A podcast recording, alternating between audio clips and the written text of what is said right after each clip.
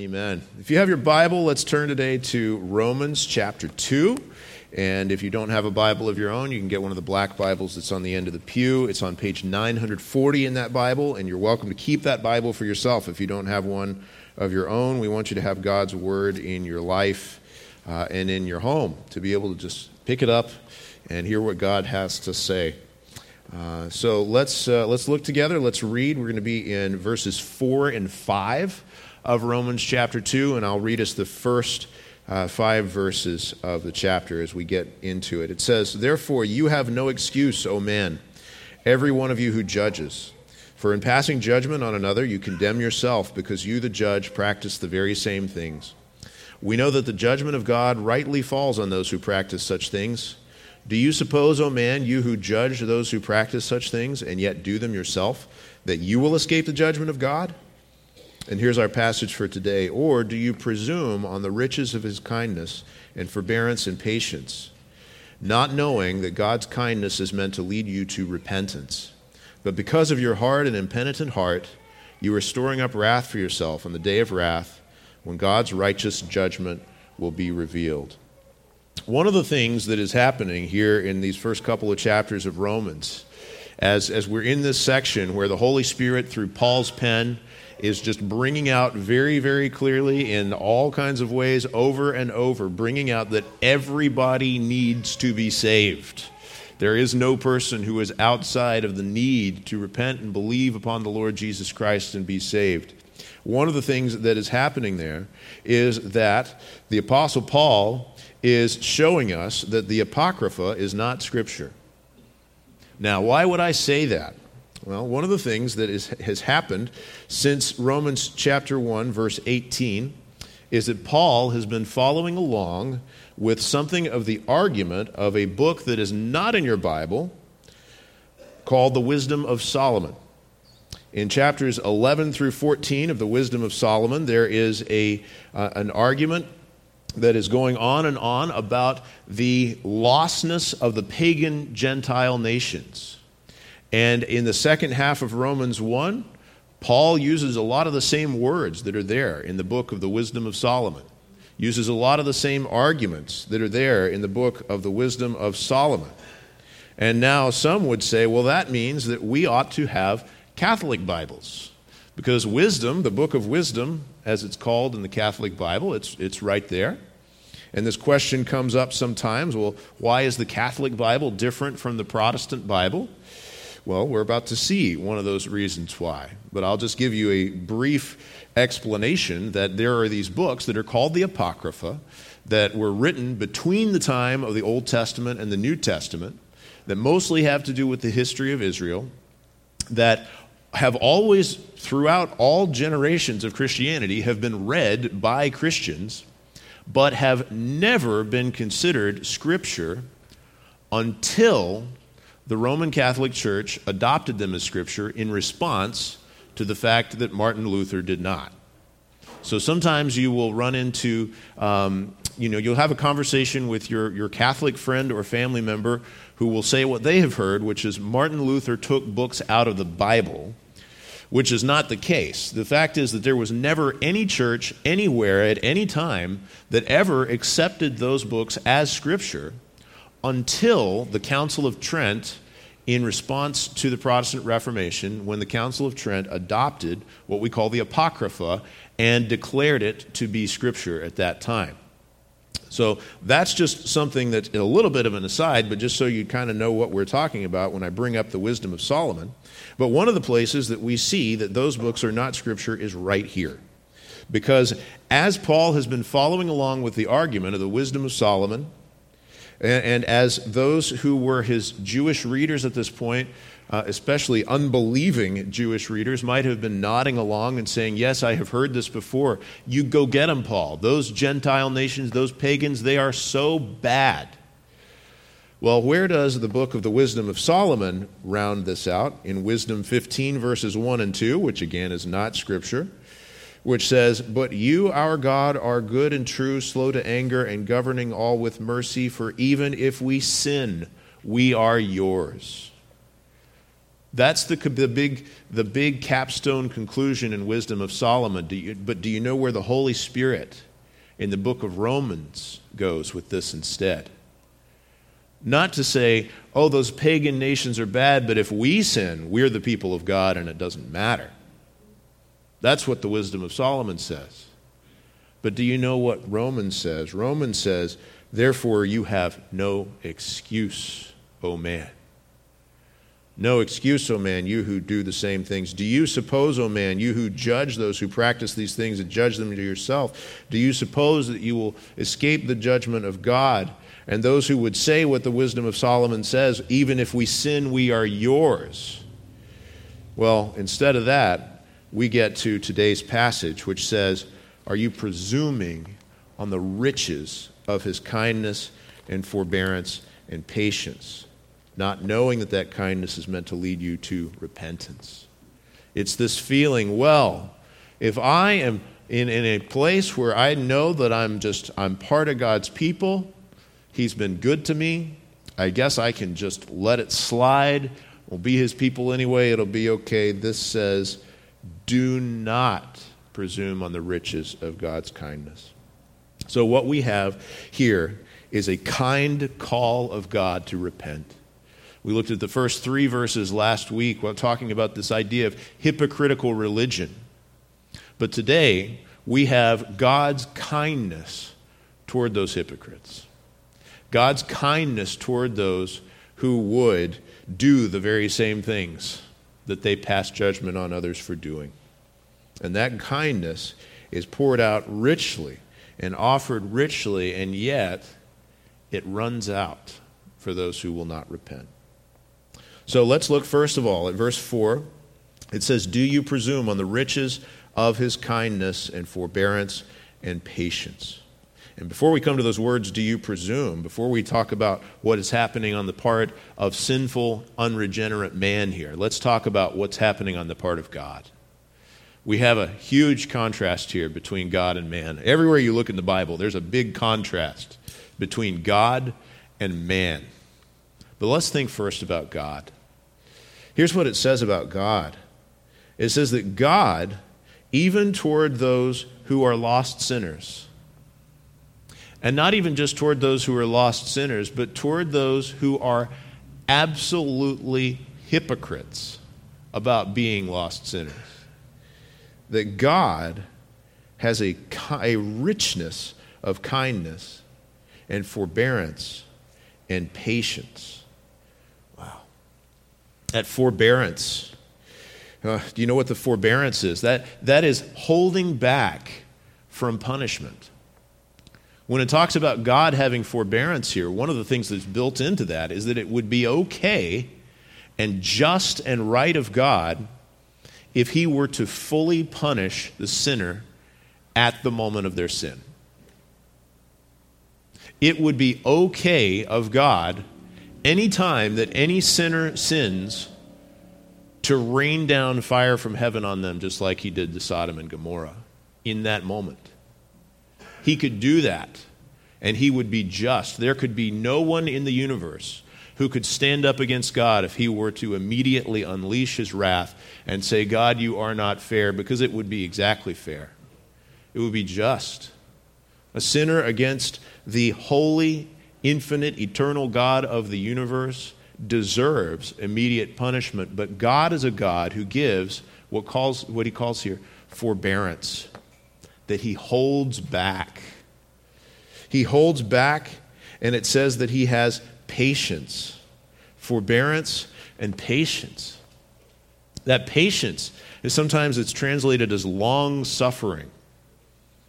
He is willing to wait a long time as sinners sin against him. Such a long time that so many will look and say, Where is the promise of his coming? It seems that ever since the creation of the world, things go about uh, in the same way that they have always gone. This is the argument of, of the unbelievers from 2 Peter. Because the reason that that happens is because God is patient. God is patient. It, it says that when God holds back his judgment, when he holds back his wrath, when he is patient, that there is a richness of his kindness. God not only doesn't immediately punish every sinner, He not only shows patience, but God even pours out kindness. This thing that, that, that in theological terms we call this common grace the, the kind of grace that every person in the entire world experiences because he has given us life and breath and everything. He, he has given us the gift to be alive, and to whatever, whatever extent we have what we have, that, that is a gracious gift from God. That, in fact, that, that is the reason that we are told uh, by Jesus in the Sermon on the Mount that we are to love our enemies. Here, here's what Jesus says He says, You have heard it said, You shall love your neighbor and hate your enemy. But I say to you, love your enemies and pray for those who persecute you. Now, I have, unfortunately, I have heard the argument before well, God does not love everybody. And I understand what people mean by that. This is, this is one of those mistakes that sometimes happens when you, when you first get into uh, and, and, recognize the Bible's teaching about what we call Calvinism, or the sovereignty of God in salvation, the election of some, the reprobation of others. That is true, and that is right there in the Scriptures. We're going to get to that very, very plainly when we get to Romans chapter 9. But a misunderstanding of that would be to then say, well, God has no love for the reprobate. Well, Jesus says he does. In fact, Jesus commanded us to love our enemies. And Jesus is not a hypocrite. Jesus loves his enemies. And here is the reason that Jesus gives that we are to love our enemies. It says, so that you may be sons of your Father who is in heaven. He's saying it directly. He is saying, God loves his enemies. And, and he, here's what he says for, for God makes his sun to rise on the evil and on the good, and he sends rain on the just and on the unjust. What, what, what this shows us is not something about the character of those who experience God's mercy and God's common grace. What this does is this shows us about the character of God. This is the kind of God that we have, that, that He is, is not only a God who is, is going to punish sin in full, but He is the kind of God who is rich in mercy. He, he is the God who announced about Himself that, that He is slow to anger and abounding in loving kindness.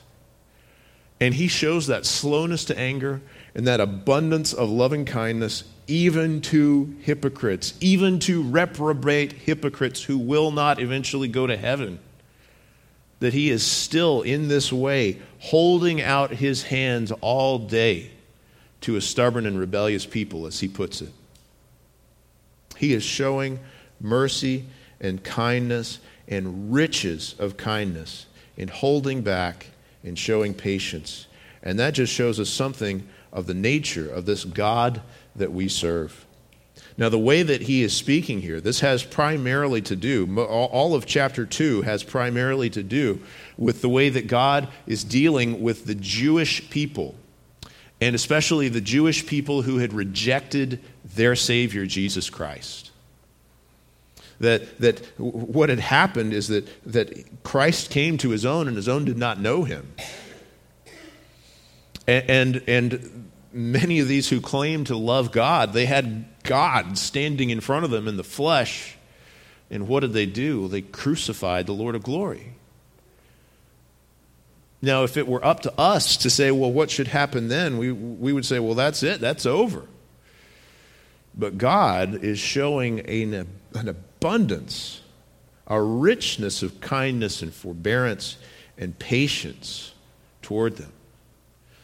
Even as, as Jesus came first to give salvation, he says to the Jew first and also to the Gentile, as there are so many among that Jewish people who not only didn't embrace Jesus, but literally crucified him.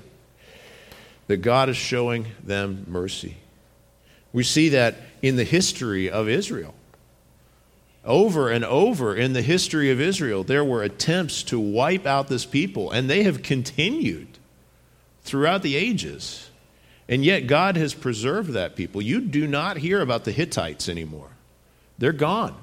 You don't hear about the Edomites or the Hivites or the Jebusites. Those are, those are all gone. But the Israelites, God has preserved them. We know them. They're our friends, they're our neighbors. We drive past their synagogues on the way here. It's an amazing and remarkable mercy of God as she, He has continued to show that mercy to the children of Abraham, even as they crucified the Lord of glory. But I want to say this too, even though this is especially addressed to those who were among the Jewish people, assumed that they didn't need to repent and believe in Jesus, this is addressed to us too. Do you know who else it was that crucified the Lord of glory besides the Jewish nation? It was you and me. We are the ones who crucified the Lord of glory. We are the ones who put Jesus on the cross by our sin against the holy God. And God has shown us a richness of mercy and forbearance and patience and kindness. A richness of that. Oh, it's so good. Why would God do that, though?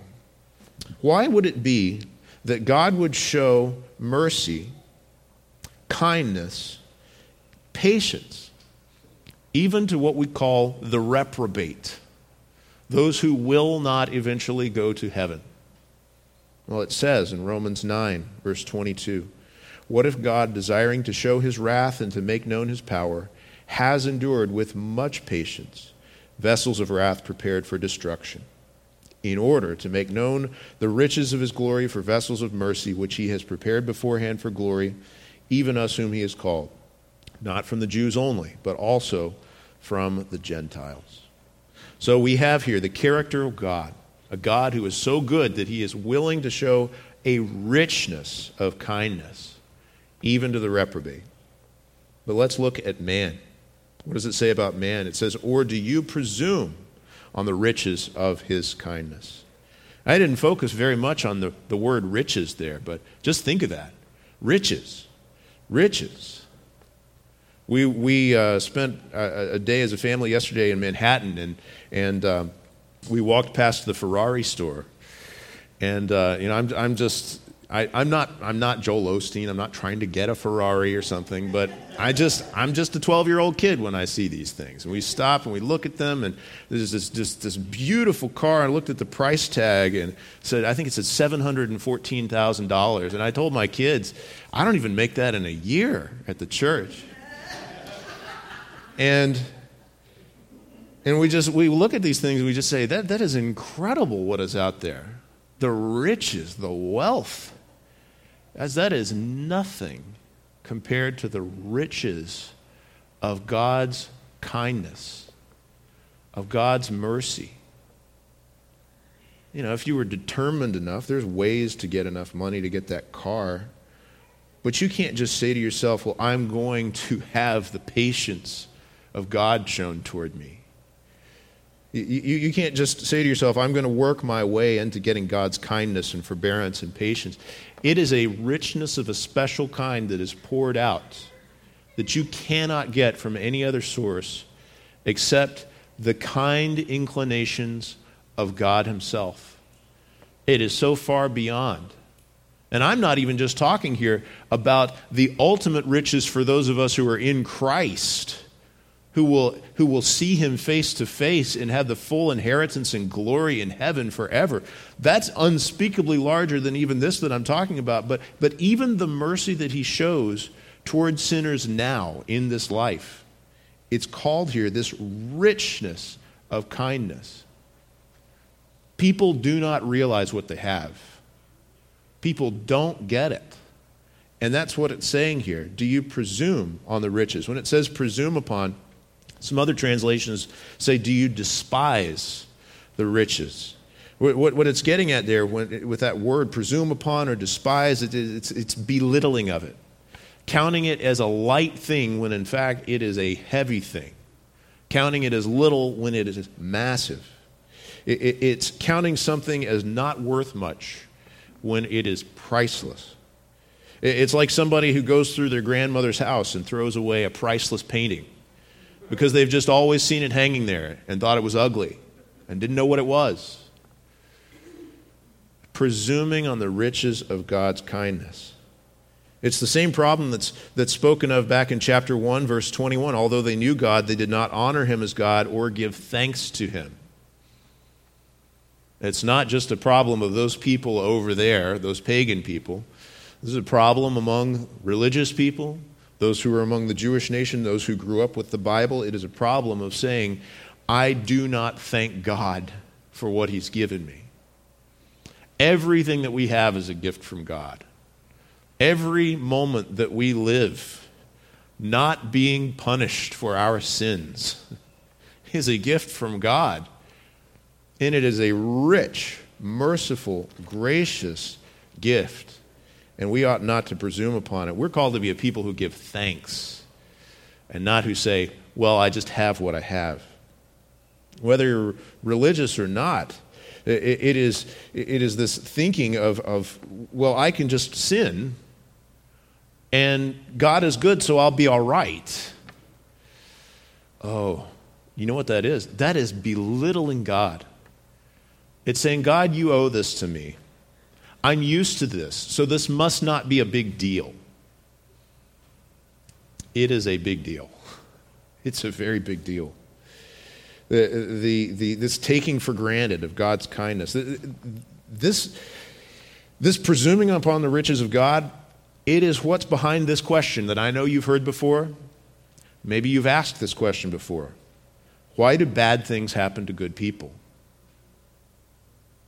You know what's built into that question? Why do bad things happen to good people? What's built into that question is a belittling of the mercy of God. God ought to have mercy on everybody.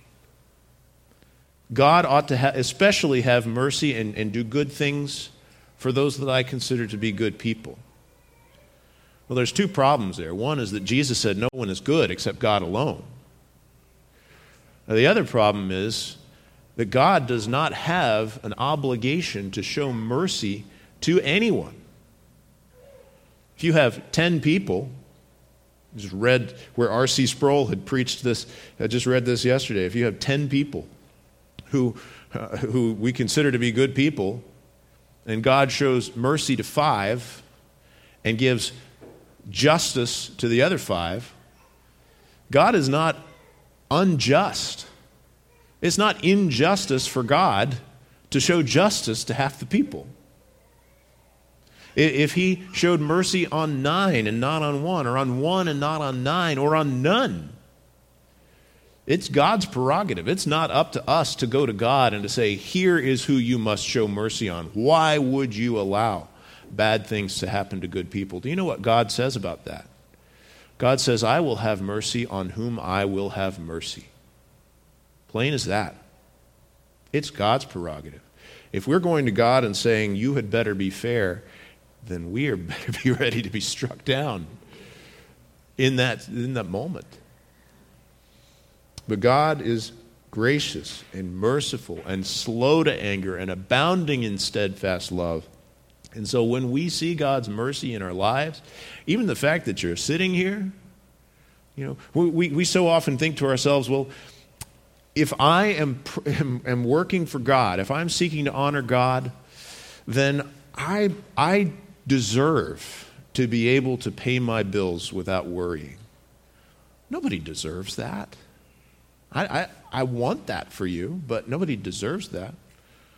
You may say to yourself, well, I, I, I deserve, I have enough faith that I ought to have a pain free body that functions properly. Nobody deserves that.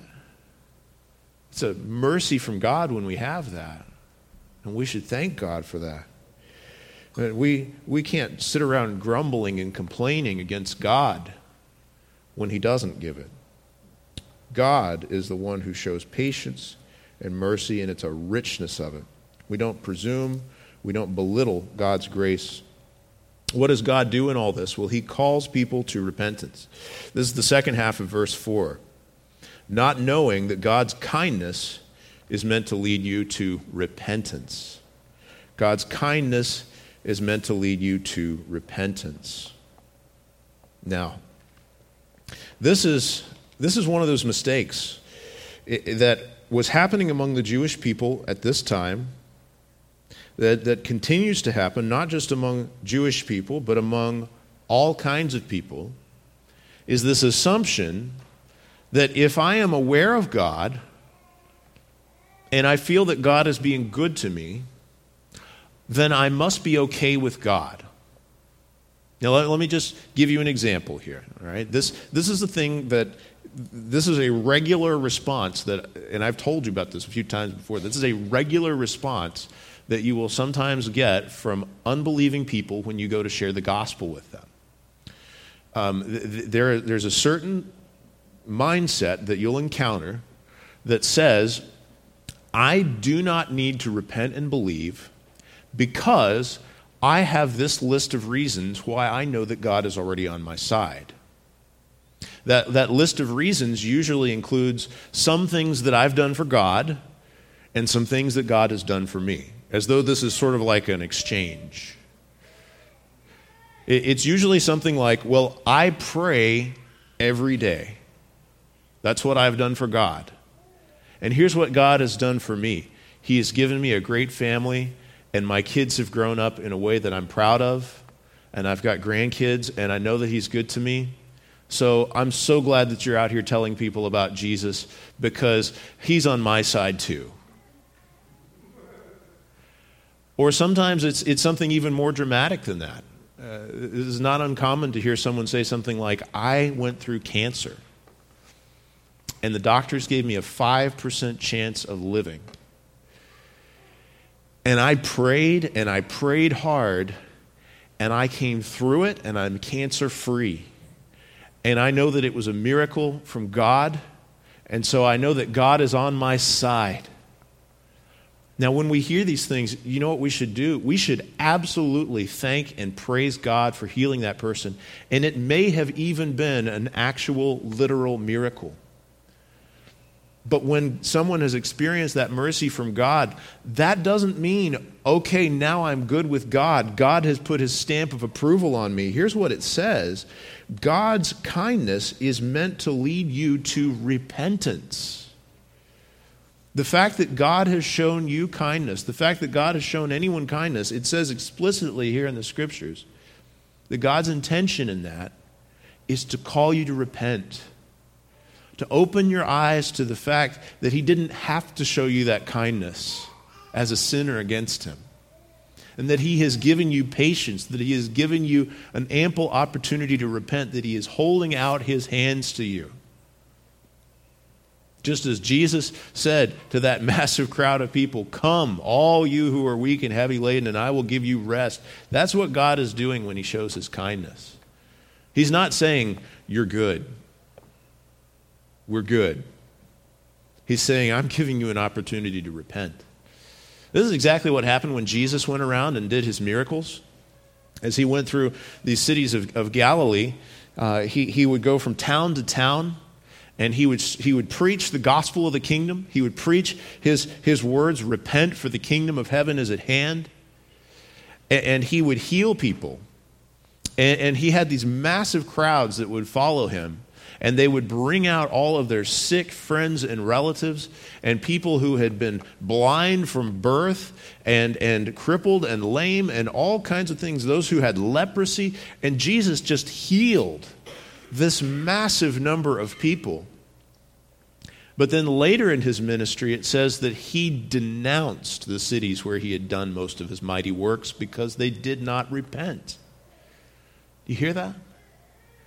So many of these people who, who, who came and, and experienced the miraculous healing of Jesus, they went away from it rejecting the, the healer. They went away from it rejecting his gospel, rejecting him personally. All they had been in it for was for the temporal mercies. I guess I have a better body now, things are better for me. And they walked away. When in fact, the point wasn't to heal their bodies. The point was to heal their bodies to get to the better point, which is, is to, for, to call them to repentance and to be saved. So he denounced the places where he had done most of his mighty works because they did not repent, it says in Matthew. Well, this is a priceless gift, a priceless gift to have this call, this patience from God. It, here, here's what the, the theologian Charles Hodge from, from old Princeton Seminary back in the 1800s, uh, here's what he said The goodness of God leads us to repent because it shows us our duty towards a being who is so kind, and because it gives us ground to hope for acceptance. The goodness of God. Uh, uh that's, that's what it does. It shows us that God is good. It shows us that God is willing to reach out his hands and to say, Come to me, come to me. But you know what God did? In Isaiah 65, it said, I spread out my hands all the day to a rebellious people who walk in a way that is not good, following their own devices, a people who provoke me to my face continually. You know what we have here? We have the decree of God and the desire of God, both expressed to us in Romans. Both of these things are true. God has said very plainly that He has a decree, He has an ultimate will to save some and not to save others. He will have mercy on whom he will have mercy. That is in God's hands. It's not in our hands, it is in God's hands. And God also has a legitimate desire, as it says in 1 Timothy 2 4, that he desires all people to be saved. He says in, in Ezekiel that he takes no pleasure in the death of the wicked. Those two things seem contradictory, but they are both in the Bible.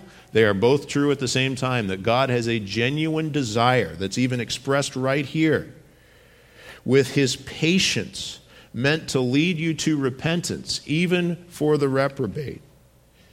And at the same time, his greater will of decree that some will be saved and others will not. Here's how it's put in 2 Peter 3 9 as God shows this patience, the Lord is not slow to fulfill his promise as some count slowness, but is patient toward you, not wishing that any should perish, but that all should reach repentance. If God has been patient towards you, don't presume upon the riches of his kindness. Don't say to yourself, I must be good. If God has given you just a home and a family and all of these things and, and let you live to this point, and you say to yourself, Well, I must be all right, God is being patient. God is being patient. If you have not repented and turned to the Lord Jesus Christ, His good works in your life don't mean that you don't need to. They're a call to do it, to turn to Him now. Now we have to ask, as it says here, God's kindness is meant to lead you to repentance. We have to ask, what is repentance? Because we talk about repentance. That word comes up all the time here. I wish it would come up all the time everywhere, but it comes up all the time here. So, what are we talking about when we say repentance? So different people think of different things when they hear that word. Some may think of going and sitting down with a priest and confessing their sins and, and getting an assignment of what exactly to do after that. That's not what the Bible presents as repentance. Some think that it just has to do with feeling sorry that's part of repentance, but that's not repentance. Some think that it means doing better in your life. That's not repentance, that is works. Works are good. I hope you will do better in your life. I hope I will do better in my life. But the doing is not repentance. The doing is what ought to flow from repentance, but it's not repentance. What repentance is, it is a change of mind. That literally, repent, it's, it's a Latin word, it means rethink it. It, it means you, what, what you were thinking before, you realize you were wrong, and you change your mind about it. That, that's the most literal meaning of it. And what is it that you change your mind about? Well, you change your mind about your own sin and about God's holiness. You, you, you turn your mindset from love of sin to love of God and Christ. That is repentance. It is a twin grace with faith. That's the way it's expressed in our, uh, in our own statement of faith here. Uh, that, that it's a twin grace, that it comes together with faith. That there is no such thing as a person who has faith in the Lord Jesus and does not have repentance about their sins. And there's no such thing as a person who has genuine repentance about their sins apart from faith in the Lord Jesus. They come together in a way, they are two sides of the same coin, but repentance flows from faith. Faith does not flow from repentance, repentance flows from faith. Let me tell you this, okay? I've told you this before, but I don't know if everybody got it. You cannot make yourself believe by repenting. You cannot bring yourself to a place of righteousness before God by simply trying to address your own attitude towards your sin. You come to God and are justified, as we say, by faith alone, in Christ alone. You cannot be justified by repentance alone. But if you genuinely believe, you will repent. There is no such thing as saving faith in Jesus Christ without repentance of sin. You can't make yourself believe by repenting, but if you believe, you will simultaneously repent. That's how this works. Here, here's the way that repentance is described in the Baptist Catechism it says, Repentance unto life you know what? I'm going to pause right there and I'm going to say there is such a thing as repentance that is not unto life. It's, it's what's called in 2 Corinthians worldly grief. There's godly grief and there's worldly grief. You, you can see worldly grief in Judas, where Judas deeply regretted what he had done to Jesus. But he didn't have godly grief, he didn't have repentance unto life. He had the kind of, of worldly grief that led him to take his own life. I don't know whether he thought that by punishing himself that he would make it up to God and somehow inherit eternal life. I don't know what he thought, but it was worldly grief. It was not godly grief. That worldly grief, it says, I, I regret that I sinned, sometimes just because I regret that I got caught or because I regret the punishment that will come from it. And often that's expressed in this, this feeling like, well, I regret it so much that I'm going to make it up to God. You can't make it up to God. Uh, the cross is the only thing that makes it up to God. So that's worldly grief, but godly grief is this it's repentance unto life. Repentance unto life is a saving grace, it's a gift from God uh, as it says in 2 Timothy 2:25, God may perhaps grant them repentance leading to a knowledge of the truth. It has to be given by God, and we pray that God would give it to those who don't have it right now. But it's a saving grace whereby a sinner, out of a true sense of his sin and apprehension of the mercy of God in Christ, doth with grief and hatred of his sin turn from it unto God with full purpose of an endeavor after new obedience. It's where you have a sense of your sin, and to, as you sense your sin together with sensing the mercy that God has in Christ towards sinners like you.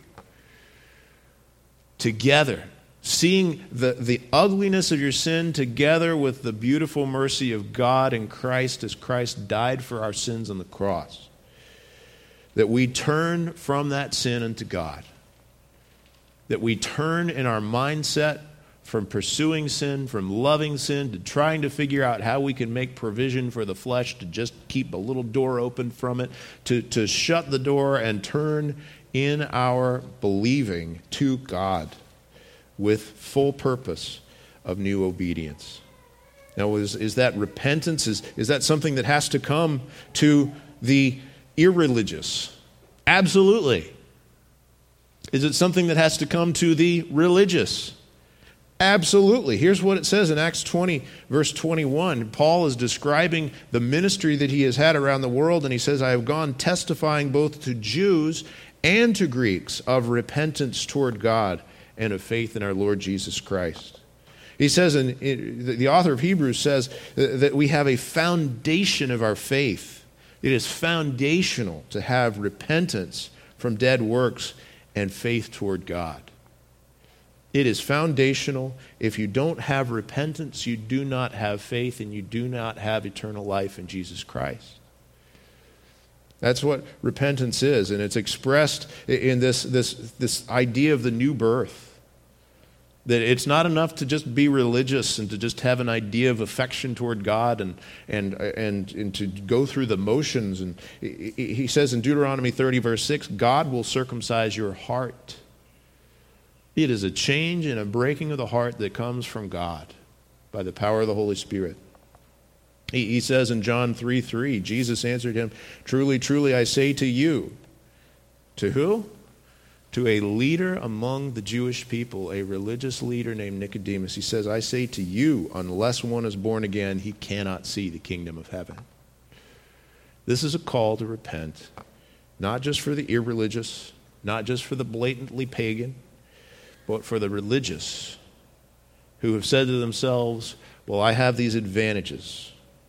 I have these advantages of having been born into the Jewish nation, a child of Abraham, where God has preserved our people. That's what he's directly addressing in chapter 2. But maybe you would say to yourself, kid who grew up in church, maybe you'd say to yourself, well, I sure am glad that I was born into a good family, where, where my, my parents try to raise me with biblical principles. I sure am glad that I've been raised in church. I, I sure am glad that I am not like those kids at school. Maybe you even stayed in that mindset into adulthood and said to yourself, I've just always believed. I, have just always known since my childhood. My parents always taught me that God is God. And I've always gone to church and I've always been good and God has always blessed this. Well, it says here, unless one is born again, he cannot see the kingdom of God. It says here, do you not know that God's kindness is meant to lead you to repentance? Now, of course, there are those who genuinely were born again early in their lives to where they don't remember the actual experience. But what do we do? Do we, do we go and say, well, I, I want to root through my life for what experience I can base my salvation on? No, it says repentance. Do I have repentance toward sin and faith in the Lord Jesus Christ? That's what it looks like to be born again. To have repentance towards sin and faith in the Lord Jesus Christ. That is someone who will see the kingdom of God, who has been born again. But do you know what sinful man's heart does? Sinful man's heart looks at this and goes into willful ignorance. Here's what it says at the, the end of, of verse 4 not knowing that God's kindness is meant to lead you to repentance. God is the one who shows the kindness that is meant to lead to repentance. But when it says not knowing, that's the same place where we get our word ignore. This is not the kind of not knowing where you just didn't know.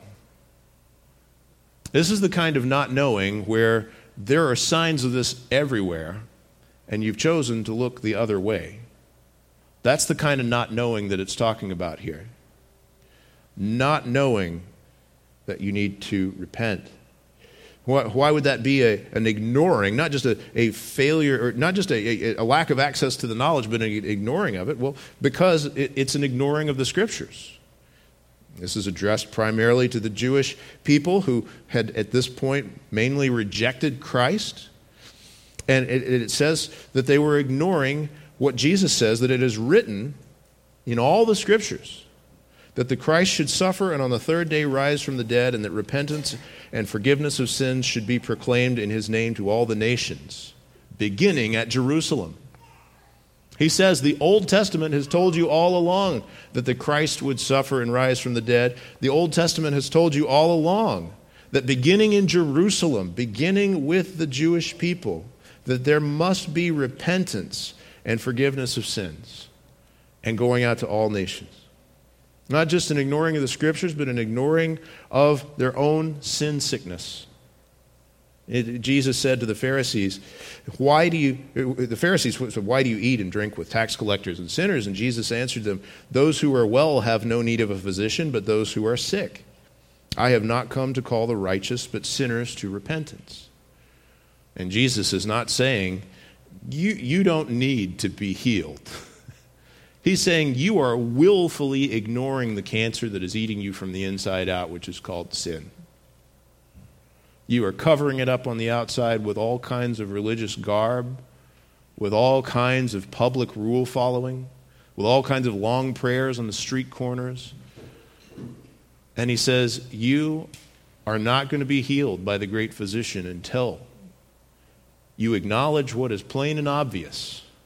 Acknowledge what you are ignoring, that you are sin sick and must repent and must believe and must come to the great physician Jesus Christ for your healing. Everybody needs to come to faith in Jesus. That's the whole point of Romans 1:18 through 3:20. You need Jesus. You, you. Everybody needs to come to faith in Jesus Christ. But what happens to those who continue to ignore God's call to repent? What happens to those who keep on belittling and despising and presuming upon the riches of God's kindness? Well, there is a coming judgment. That's what happens. Here's verse 5. But because of your hard and impenitent heart, you are storing up wrath for yourself on the day of wrath when God's righteous judgment will be revealed. He says the reason for it, the reason for God's wrath, is because of your hard and impenitent heart. He doesn't say that the reason that that wrath will be poured out is because God is unjust, saving some who are notorious sinners and condemning others who are notorious religious people. He doesn't say that the reason that God's wrath is going to be poured out is because uh, he, he is just sort of willy nilly doing it or because he's going back on his promises or anything of the sort. He says, Here is the reason that God's wrath will be poured out because of your hard and impenitent heart. When someone will not turn to the Lord Jesus in faith, the problem isn't God. The problem is a hard heart. The problem is an impenitent heart. It's a heart that erects all kinds of walls between it and God to try to say, here is why I don't need to repent. But it's still true. And the day of judgment is still coming. He says, because of your hard and impenitent heart, because you were dead in your trespasses and sins in which you once walked. And that's where all of us were. We all were born with hard and impenitent hearts. And we need to pray for God's mercy to give us new hearts, to take out our hearts of stone and to give us hearts of flesh. Uh, that's how it's described in Ezekiel. Jesus called it being born again. We pray for that. It's the power of God. He says, Because of your hard and impenitent heart, you are storing up wrath for yourself. That storing up, that's related to verse 4, where it says, The riches of his kindness. And now it says, instead of storing up riches, they're going to be storing up wrath that storing up language. It's the kind of language that you would use if you were saving in a bank or if you were storing up grain for yourself in a silo and building bigger barns, but then one day your soul will be required of you. Are they storing up wealth? Are they storing up kindness? No. If you continue in impenitence and unbelief, you are storing up wrath for yourself. Jesus said that we are to store up treasure in heaven. But for those who won't repent, who won't believe, this is the closest to heaven they'll ever get. And that's sad. Many of many who are in that position would not even recognize that. Would grumble and complain against God about the mercy that they're being shown even in this life not knowing the riches of his kindness, ignoring the riches of his kindness, and instead storing up wrath for the day of judgment. You know, you can't store up treasure in heaven when you haven't received the free gift of eternal life. You can't work for yourself to store up treasure in heaven. It comes by the grace of God. Without repentance, you are not storing up treasure in heaven. You're storing up wrath in the day of judgment. Here's what it says in 2 Peter that, that, that, that the the heavens and the earth that now exist are being stored up for fire, being kept until the day of judgment and destruction of the ungodly. That day of judgment goes to the next thing that there's going to be a day when God's patience gives way to judgment. It says in verse 5 storing up wrath for yourself on the day, the day of wrath, when God's righteous judgment will be revealed. And that word revealed it is the word that we get apocalypse from. It's the day when all of the curtains come down, when all mankind stands before God with nothing to hide, nothing hidden, I guess I should say. And God will judge. Christ will sit on his glorious throne. He will separate the sheep from the goats on that day. There is a day fixed when Jesus will return, when Jesus will raise the dead, when Jesus will raise those who are righteous by faith in him to eternal life, and Jesus will raise those who are the wicked by failure to repent and believe in him. He will raise them to eternal judgment to be cast into the lake of fire. And it says in Acts 17, the times of ignorance. Times of ignorance. That ignorance is that not knowing, that ignoring God's kindness. But the times of ignorance God overlooked. But now he commands all people everywhere to repent. All people everywhere, which means all people except for your special situation because you and God are good, right? All people everywhere. All people in America, all people around the world. All of the Jewish people, all of the Gentile people. All of the people who grew up in church, all of the people who grew up in hippie compounds. Everybody, all people everywhere, God has commanded all people everywhere to repent, including you, because, Paul says in that great sermon in Athens, he has fixed a day on which he will judge the world in righteousness by a man whom he has appointed, and of this he has given assurance to all by raising him from the dead. He has fixed a day. The day of judgment is on the calendar, it is there. The foolish, unbelieving heart says everything will just continue as it is until one day the earth tumbles into the sun and that's it. But God says, I have a day on the calendar. I have fixed the day of judgment. For every single one of us, there is coming a day when you will meet God. Even if it's before that great apocalyptic day of judgment, you will meet God when you die. And it could be today. He fixed the day when you were born, and He has fixed the day when you will die and he has fixed the day of final judgment. You will face God, it's on the calendar. And the call here is not to presume upon the riches of God's kindness and say, He's been patient to me so far, I've still got time to work it out.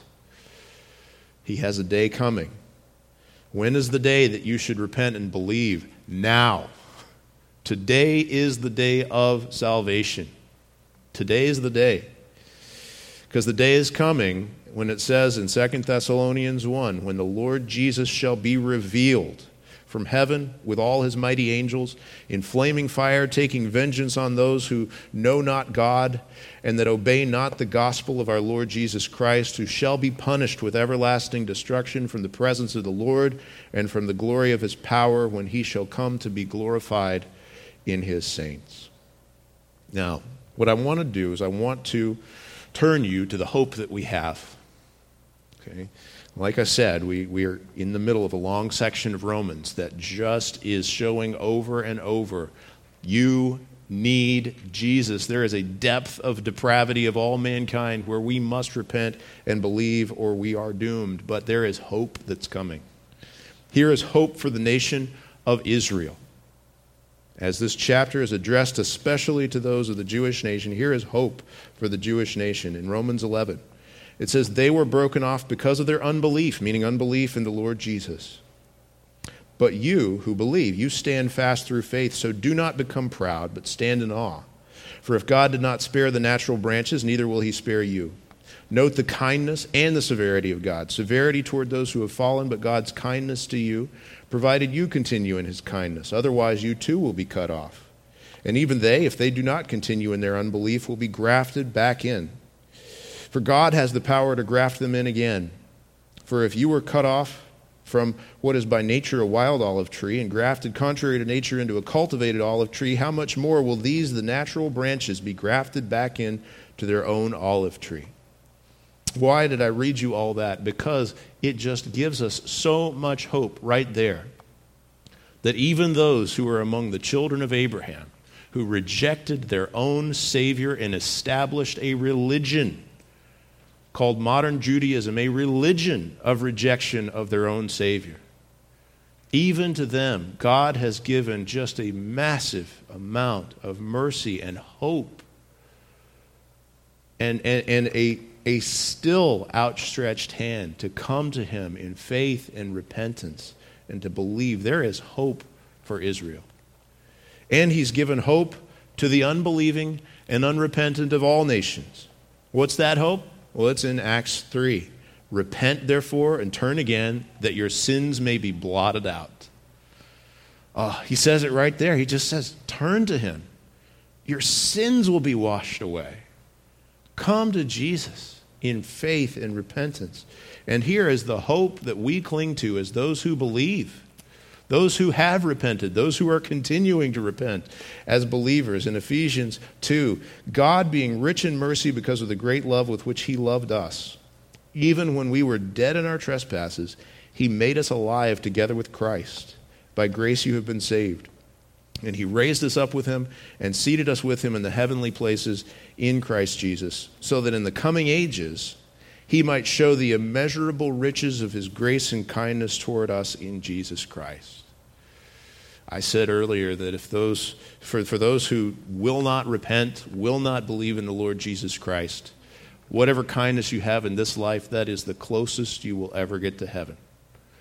Did you know that for us who believe, even with the massive riches of God's mercy that He pours out on us in this life, that we need to be overwhelmingly thankful for, this is the closest to hell that we will ever be.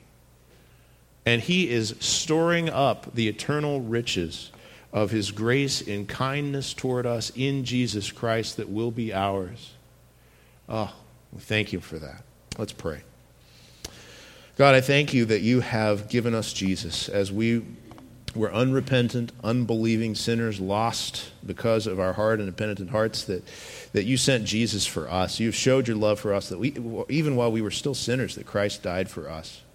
God, I pray that as you show that kindness, that forbearance, that patience, I pray that this opportunity to repent that you give to so many throughout the world, that this opportunity would be something that by the power of your Holy Spirit, that they would embrace as we go and tell the good news of salvation by grace alone, through faith alone, in Christ alone.